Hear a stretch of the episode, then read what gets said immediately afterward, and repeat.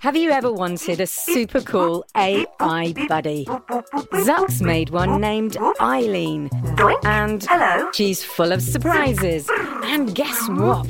She knows you're listening I know you're out there. and needs your help with Jello Mountains, The whole city's filling up with jello. creaky robots, Green detected. and her daft inventor. Oh, Zux, are you oh, functioning correctly? Tune in to A to Z, a fun new adventure series from Gen Z Media and the creators of The Res. Listen now on the GZM app, gzmshows.com, or wherever you get your podcasts. Before we get to the show, if you want to listen ad-free, go to gzmshows.com slash subscribers. That's gzmshows.com slash subscribers.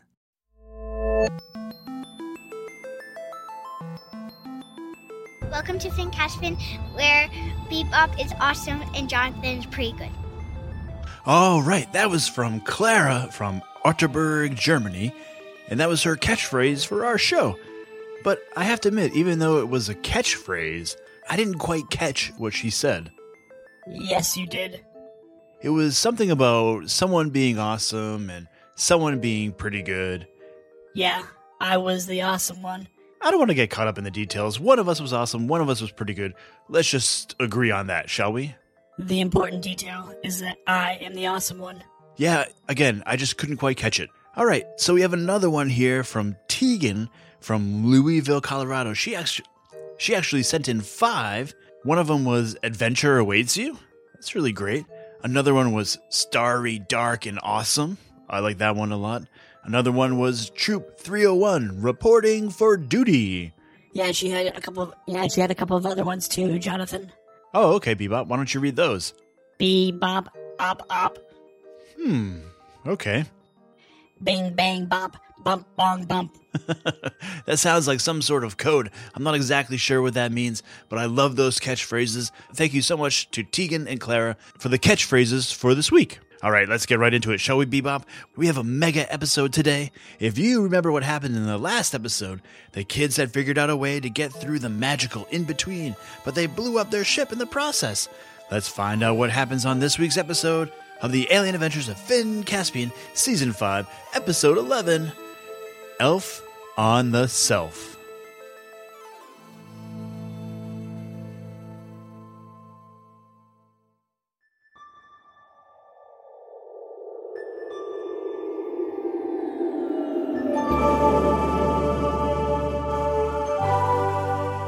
Now! yelled Finn, and Abigail folded and pinched and folded until all of the lines met and formed one long line, the magical in between now practically folded in on itself as thin as a ruler. But the ship couldn't take it, and the hull splintered apart like the giant pirate vessel had been crushed in a vice, sending the explorers and their fellow pirates flying apart. Finn grabbed Abigail's wrist. Hold on! yelled Abigail. Finn could barely catch his breath and certainly didn't have enough to respond, but he didn't plan on letting Abigail go. The two searched the turbulent sky, where islands and animals and just about anything you could think of flew by, looking for their friends. Elias came spinning at them, and Abigail was able to grab his ankle. The three of them looked like stunt skydivers now, who'd lost their formation and were panicked without their parachutes. Off in the distance, Finn spotted a light, and that light was growing now, and he had a hunch that they had to pass through that light to make it out of the collapsing magical in between. He grabbed onto the dorsal fin of a passing dolphin, and the three friends careened toward the light thanks to the speed of that magical animal. Finn looked frantically around. They couldn't leave, not without Paige and Vale, and maybe even not without Captain Crabhammer, who, despite being a profoundly weird little pirate, had grown on him. Bogus, for all Finn cared, could hang out with the sharks. The dolphin swam or flew or whatever it was doing even faster, heading toward the light, and it wasn't until Finn was in full panic mode, thinking he was going to leave his sister behind, when he recognized the light was Paige. the guiding light of the ship, his glowing, magical sister, had somehow become the guiding light of the magical in between. And when they arrived at Paige, he saw that she was still clinging to what remained of the ship, holding on to the railing and looking like he might throw up, was Bogus.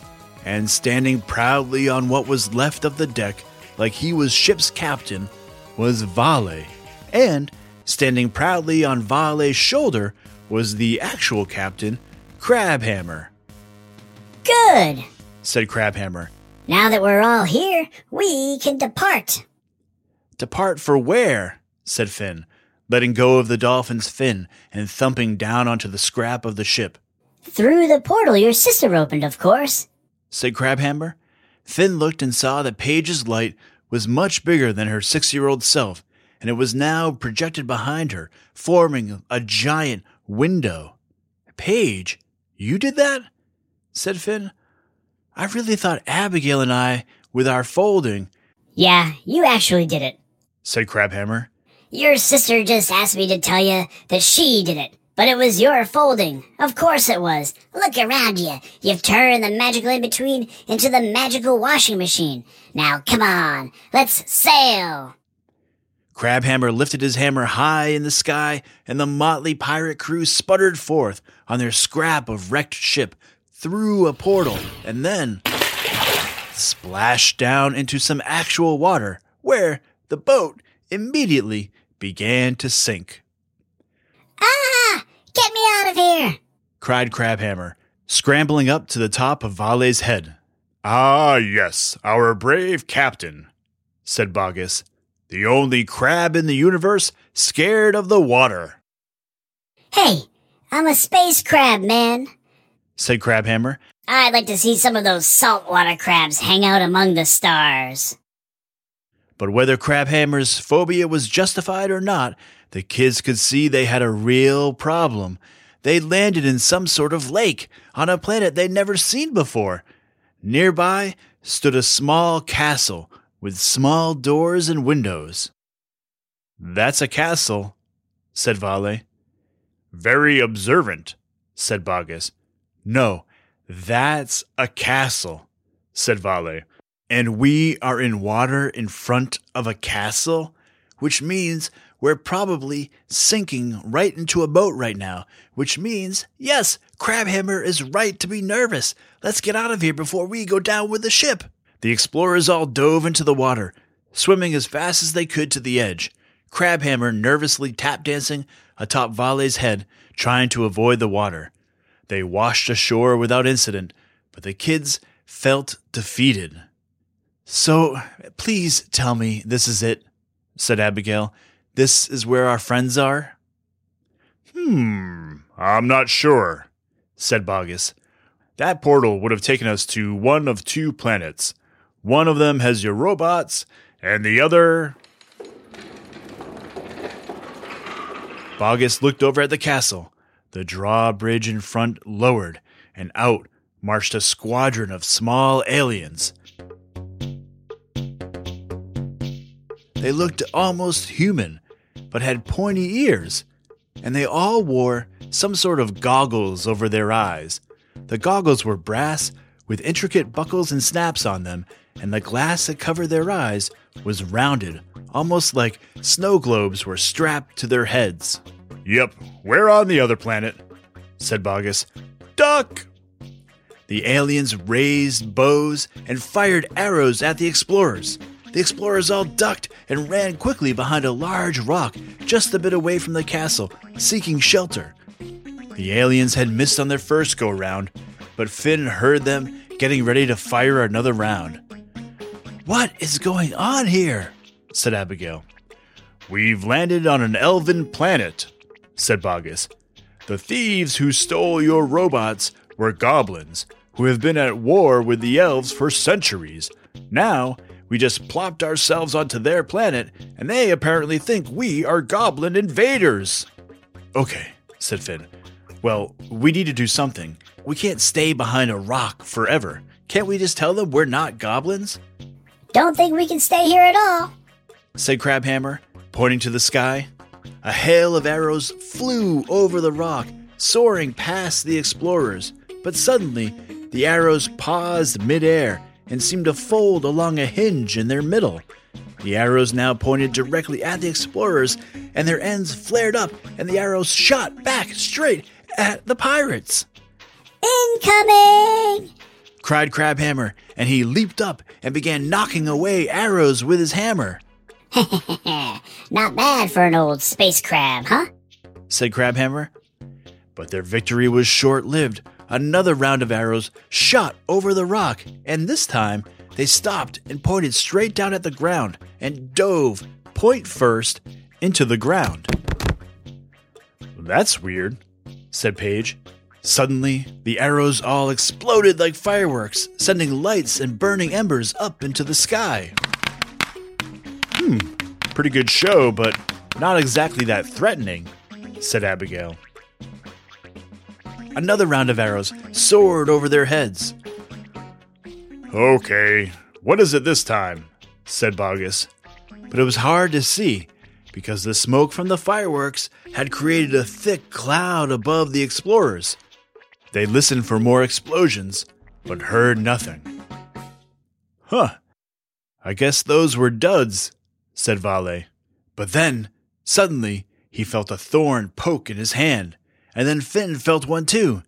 Down, through the cloud of smoke, came parachuting tiny, mechanical elves. They looked just like the elves they'd seen march out of the castle, but were made of brass, gears whirring as they reloaded tiny bows and fired miniature arrows at the pirates. The explorers all felt the stings, but they weren't exactly scared. It didn't really hurt. It was more annoying. Okay, okay, said Bogus. We surrender. The large man stood, his head poking above the rock they hid behind, his hands high in the air. Call off your mini marauders over there, said Bogus. We surrender. We are on your side. We too seek to invade the goblins. At Bogus's mention of the goblins, the mechanical elves stopped firing. They had landed now and pointed their little bows at the pirates, as though they were standing watch. They were so small, Finn felt like he could stub his toe on one of them and it would probably destroy it. Bogus made his way over to the squadron and was there for a long time, negotiating with the elves as the explorers stood under the careful watch of their mechanical guards. This place is really cool, said Elias. It's sort of steampunk. Look, these little guys, they're not like our robots. There's no electronics that I can see. It's all brass and gears and mechanisms, he said. Elias reached out to pick one up and inspect it. Ow! Elias brought his hand back. I don't think they like that, said Bogus, returning to his crew. Come on, the Queen wants to see us. Hands up.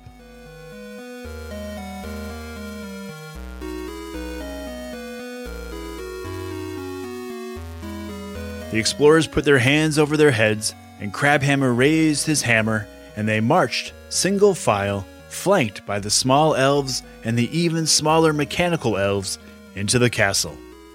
Bogus had to get on his hands and knees to make his way through, but the kids were okay if they just ducked their heads a bit. Inside was like nothing they had seen before. Everywhere they looked, there was a machine whirring and spinning. There were gears hanging from the ceiling and turning, spinning some machine the kids could only guess at. Everything was brass and glass and leather and sparkled with whatever magic was making everything turn. They were brought into a large chamber where Bogus could kneel and the kids could stand up straight. Before them was the Elven Queen, a regal looking woman, slightly taller than the other elves, with long gray hair and a golden crown atop her head. The crown seemed to be the only thing in the entire castle that didn't move. Even the queen's throne had small, rotating gears alongside of it. Your Majesty, said Abigail, kneeling in front of her. My name is Abigail Obaro, captain of Explorers Troop 301, from the famous Marlow 280 Interplanetary Exploratory Space Station. We are travelers. We mean you and your planet no harm. My companion here, Abigail pointed to Bogus, tells us some friends who are very important to us have been captured by the goblins whom you quarrel with. We ask your assistance in getting to our friends and getting them back. The queen held out her hand. Standing in her palm was a miniature version of herself, comprised of golden gears, I shall speak for the Queen. said the little queen. We cannot trust you. The goblins are very tricky and have sent soldiers disguised as wayward travelers before. I'm sorry, but you will have to be placed in the dungeons. But, my queen, said Abigail, if we were sent here by the goblins, surely we would have fought back by now. We've done nothing but comply and surrender. Surely you saw our ship land in the water out there. You know what a wreck it was. The queen looked at Abigail, seeming to think over what she was saying. Words are just tricks for goblins. Yelled the little mechanical queen. To the dungeons! Please, said Finn. They stole our robots. Dungeons! Those robots are friends of ours who have been with us our whole lives, said Finn. Robots? said the Queen, standing up. The goblins have stolen your robots? So then it is true. This is no good. The Queen stood. Please, follow me, she said.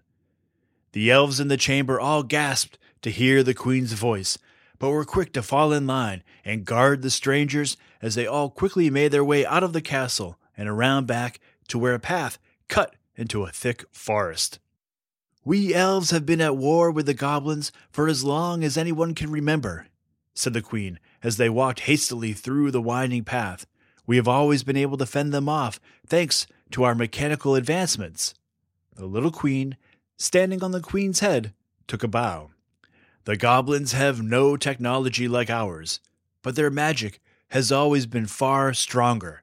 Where we can only enchant our creations, our magic limited to animating what we build with our own hands, they have a deep sorcery that shows itself in strange and frightening, powerful ways. So if now they have robot technology, said Elias, that means they could use their magic on our robots, which would make them more powerful than you. Quite, said the Queen, as they emerged into a clearing atop a small hill. You must stop them, said the Queen. We can send you to their planet, right there. She pointed to a small glowing green dot in the pale blue sky. Stop the goblins, save your friends, and you will save my people as well. Great, said Vale. Abigail is an amazing pilot. I'm sure she can fly whatever spaceship you have. Oh no, said the Queen. We don't have a spaceship, but we do have ways of getting to that planet. The elves marched into the clearing, carrying a large brass barrel. Climb in here, said the Queen. But if that's not a spaceship, said Paige, how are we going to get to that planet? Oh, we have ways, said the Queen. Suddenly, a patch of grass opened up, and an enormous brass crossbow raised out of the ground. See, we can fire you from this crossbow, said the Queen, smiling, clearly proud of the giant bow. We put the barrel in here, and then it shoots it very straight, but sometimes a little too hard. You should see the craters on the Goblin planet. Or. Another patch of grass opened up. An enormous mechanical monster rose up as if on an elevator. Strangely, it wore a brass baseball cap. This is the golden pitcher, and it can throw your barrel up there, said the queen. He doesn't have quite the power of the crossbow, so there's less of a chance of a splat. But he does have a wicked curveball, so sometimes you could veer off course. Or, no more choices, please, said Vale. Another patch of grass opened up, and a giant gold and brass fish flopped onto the ground.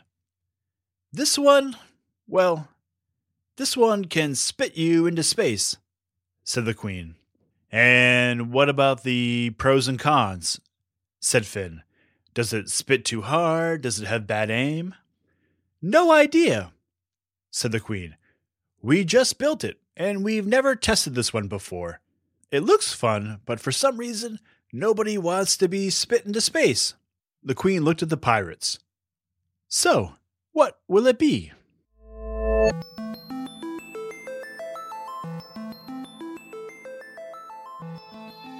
All right, I am here with my son and my editor. His name is Griffin Messenger. Say hi to everybody, Griff. Hi, hi, hello. So, Griff, what's uh?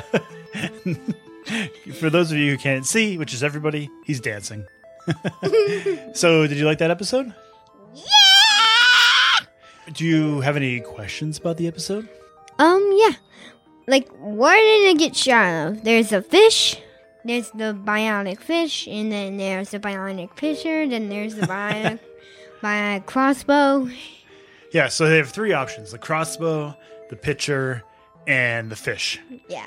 Uh, which one would you prefer to be strapped into a barrel inside of and shot to another planet? I'm pretty sure neither. I just take a ship. I, just, I literally just that option a, is not that option is not on I the know, table. I know, but I most likely just go with.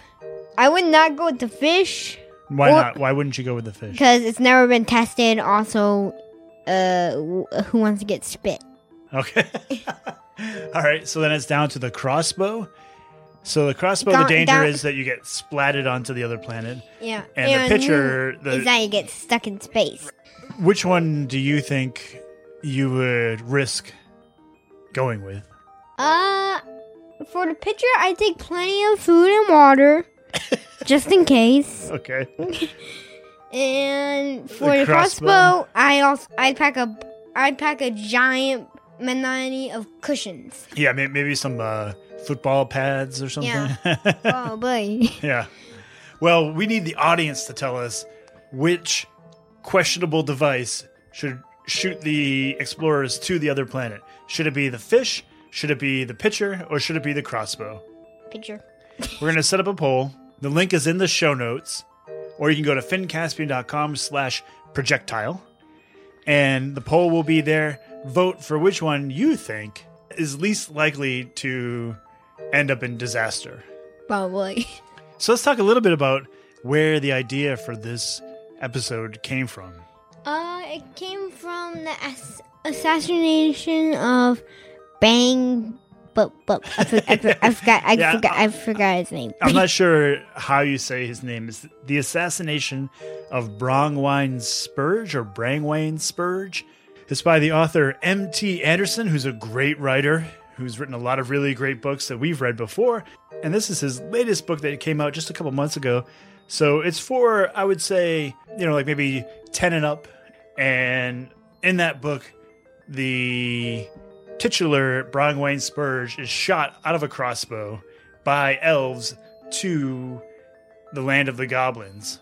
And uh, so that's sort of where the idea for this part of the story came from. Except the goblins were expecting Yeah, their visitors and and were welcoming and not yeah, not they weren't at war. but you know, that, I mean, that's kind of what we do is we take aspects of books and use that as inspiration, right? Yep. All right, anything else you want to talk about? No. We only have two episodes left this season. We're gonna wrap up by the end of the year. Griffin just fell over. All right, so vote in that poll. You'll find the link in the show notes. So go to finncaspian.com slash projectile. All right, then what period of the show is it right now? Hmm. Hmm. Art time! Door time. All right, we need to thank our artists Tegan, who is 10 from Louisville, Colorado, Samantha, who is 8 from Hamilton, Ontario, Canada, Sam, who is 3, and Olive, who is 6 from Santee, California, Annika, who is 6 from Hamilton, Ontario, Canada, Diego from Los Angeles, California, Nico from Portland, Maine, who is 5, Gracie and Rosie from Kearney, Nebraska, Alex, who is 10 from Issaquah, Washington, our pal Alex Shurik, Cade, who is 8 from Salem, Oregon, Layton, who is 6 from Belton, Texas, Sawyer, who is 6 from Winston-Salem, North Carolina, Seth, who is 5 from Pittsburgh, Pennsylvania, Kai, who is 8 from Pittsburgh, Pennsylvania, Alex, who is 6 from Wellington, New Zealand, 5 year old Jace from Salem, Oregon, 7 year old Fiona, Teo from Barcelona, and Abe, who is 6 from East Haven, Vermont. Thank you all so much. And now, Griff, what time is it? Blanket time. Blanket time. You going to sleep? it's joke time. All right, for our jokes today, up first is DJ. My name is DJ. I'm almost six years old. And here's my joke What do aliens use to fetch water? The Big Dipper, or also the Small Dipper. That's awesome. Thank you so much, DJ. And now our pal Annika, who is six from Lynnwood, Washington. What's the most unhappy planet in the galaxy? Saturn. That's awesome. Thank you to Annika and DJ for those awesome jokes. Griffin, we've talked about the projectiles. We've talked about the inspiration. Anything else you want to talk about today? Uh, keep sending in art, jokes, sounds, and characters. That's right. Keep sending in your art, jokes, sounds, and characters. All right, Griff, if that's it, you want to say goodbye? Bye bye. Bye. All right. Bye bye. Bye, everybody.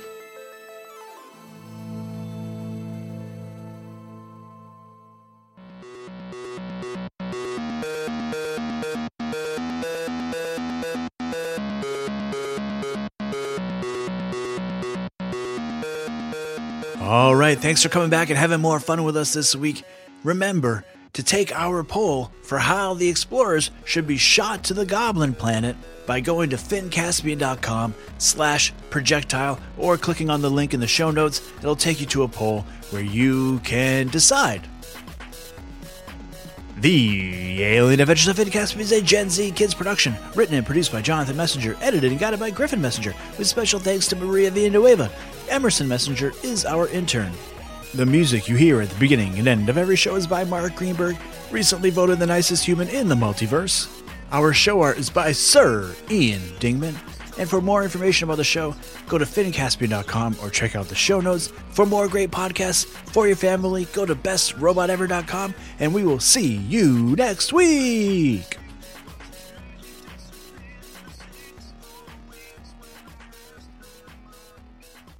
Hey, next week, let's have a catchphrase that's just robot talk. Bebop, boop, bop, bebop, boop. Hey, parents and teachers, have you heard about gzmclassroom.com? It's a website where teachers can get companion resources for everyone's favorite GZM shows. Six Minutes, Mars Patel, Podcast Title Pending, Seis Minutos, The Res, Becoming Mother Nature, Iowa Chapman and the Last Dog, Treasure Island 2020, The Hollow, Young Ben Franklin, and The Big Fib all have companion resources for additional critical thinking, listening comprehension, and ultimately creativity. We made them just for you. And oh, yeah, they're free. Free! The people on Facebook didn't believe us, but they are F R E E free. Head to gzmclassroom.com and get yours today. Hey, it's Jess. Did you know that GZM Shows has a YouTube channel? Right now, all of Six Minutes, Becoming Mother Nature, GZM Beats, and Cupid and the Reaper are up. And they're in these, like, beautiful playlists. They have this fun audio waveform visual, and best of all, you can turn on captions. And the captions have character names. Anyway, subscribe to GZM Shows on YouTube. Maybe there'll be some cool things in the future, like live streams, interviews, behind the scenes. We'll see. GZM Shows on YouTube.